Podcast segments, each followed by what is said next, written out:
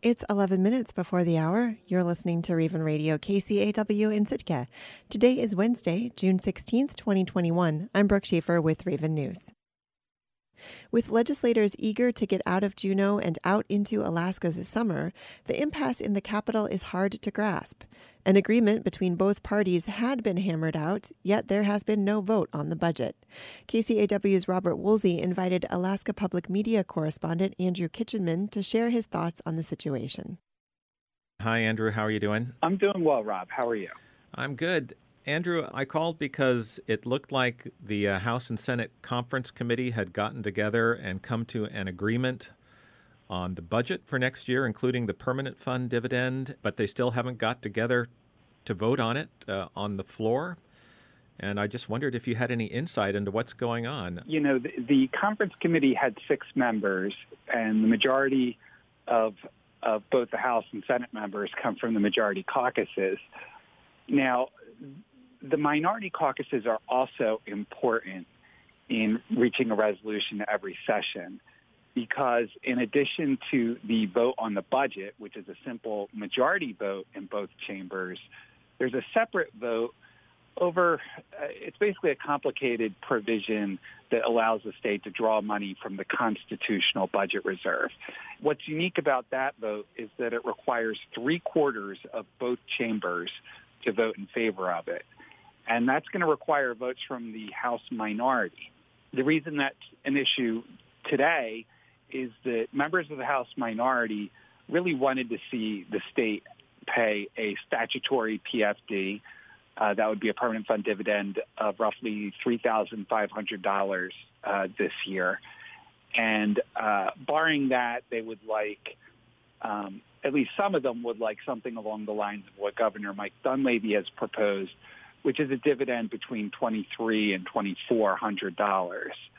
Um, the dividend that the conference committee agreed on is eleven hundred dollars, and so there's a little bit of an impasse as far as getting those minority votes in order to move forward with the uh, constitutional budget reserve vote.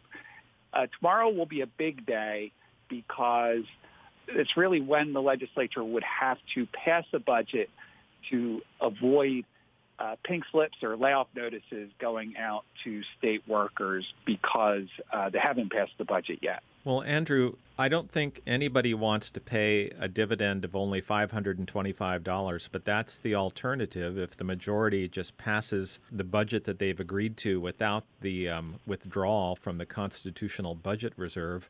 Would that really happen? Is that a possibility? I mean, that seems like it's completely undesirable from both sort of a political standpoint and financial one for Alaskans. Well, certainly uh, legislators would like to avoid that, including uh, the members of the leadership uh, in both chambers.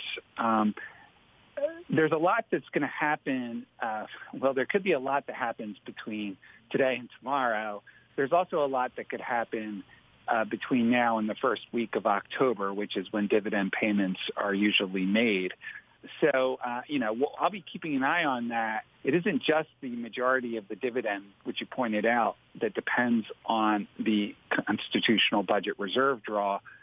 There's also all of the state funding for the uh, power cost equalization program, which offsets the cost of power in high cost parts of the state, as well as a lot of the university scholarships and need-based grants uh, all depend on that constitutional budget reserve vote. So there will be pressure on lawmakers to vote for it, but uh, a lot of the members of the House minority come from districts that have been uh, very unhappy over the last five years that the state has not been paying the uh, statutory dividends uh, during that time. Of course, the, the reason why legislators are not paying the statutory dividend is they don't want to draw more than is sustainable from the permanent funds earnings reserve account.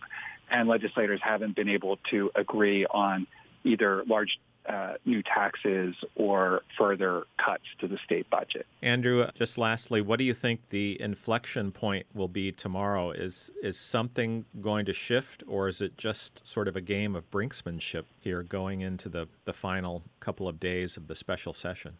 I've talked to legislators who are hopeful that something new will happen that will actually cause uh, more of a consensus to occur.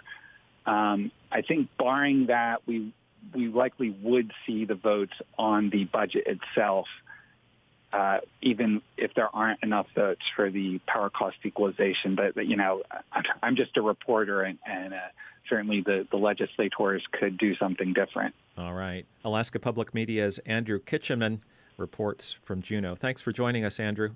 You're welcome, Rob. Thanks for having me. The Yukon Territory's largest COVID 19 outbreak to date climbed from 18 to 21 active cases on Monday. That's despite nearly three quarters of the territory's adult population fully vaccinated. KHNS's Mike Swasey reports that even though life in Skagway seems to be getting back to normal for most, the rising case count is upending daily life on the other side of the border. Yukon's capital city, Whitehorse, sits about 110 miles north of Skagway. With the international border between Canada and the United States remaining closed to all but essential traffic, many people in the small border town of Skagway dream of visits to its closest neighbor accessible by road for groceries, hot springs, and so much more. However, this weekend, Yukon's COVID 19 cases surged. New cases were reported in Yukon's largest city of Whitehorse, whose population is about 30,000 people, as well as smaller population centers like Burwash Landing and Carcross. Here's Yukon's Deputy Chief Medical Officer of Health, Dr. Catherine Elliott, briefing reporters on Monday about a new, more infectious strain of the coronavirus. This is an outbreak of the Gamma variant of COVID 19, which is a variant of concern that was first recognized in Japan among people traveling from Brazil. World health officials are moving toward a new naming system, utilizing Greek letters instead of the names of countries, in an attempt to reduce stigmas associated with areas that produce more potent strains of the virus. Though most of the cases in Yukon involve high school students and unvaccinated adults, at least one fully vaccinated individual in Whitehorse was reported as infected.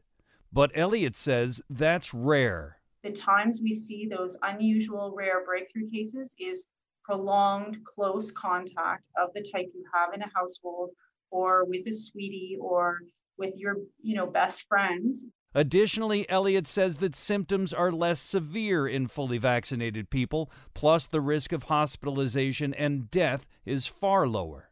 That is sure to be reassuring news for Skagway residents who worry that welcoming visitors from the lower 48 could be exposing them to COVID 19.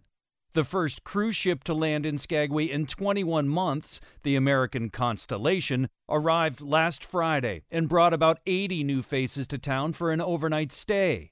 The latest report from the Dahl Memorial Clinic in Skagway shows 701 people have been fully vaccinated.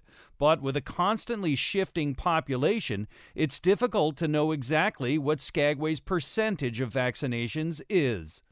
Skagway's tour season starts to ramp up significantly in late July, with ships bringing thousands of people to town on the schedule. There is no word yet on when the border between Canada and the U.S. will be opened, though Canadian Prime Minister Justin Trudeau has signaled there may be some relaxation on travel restrictions as early as next week. Reporting from Skagway, I'm Mike Swasey. While the city of Sitka considers ways to spend a million dollar donation from Norwegian Cruise Lines to help with losses during the pandemic, Juneau has said no thanks. The Juneau Assembly turned down a $2 million gift from the company during its regular meeting Monday night. As KTOO's Bridget Dowd reports, some Assembly members were concerned about how the public would think about the city taking the money.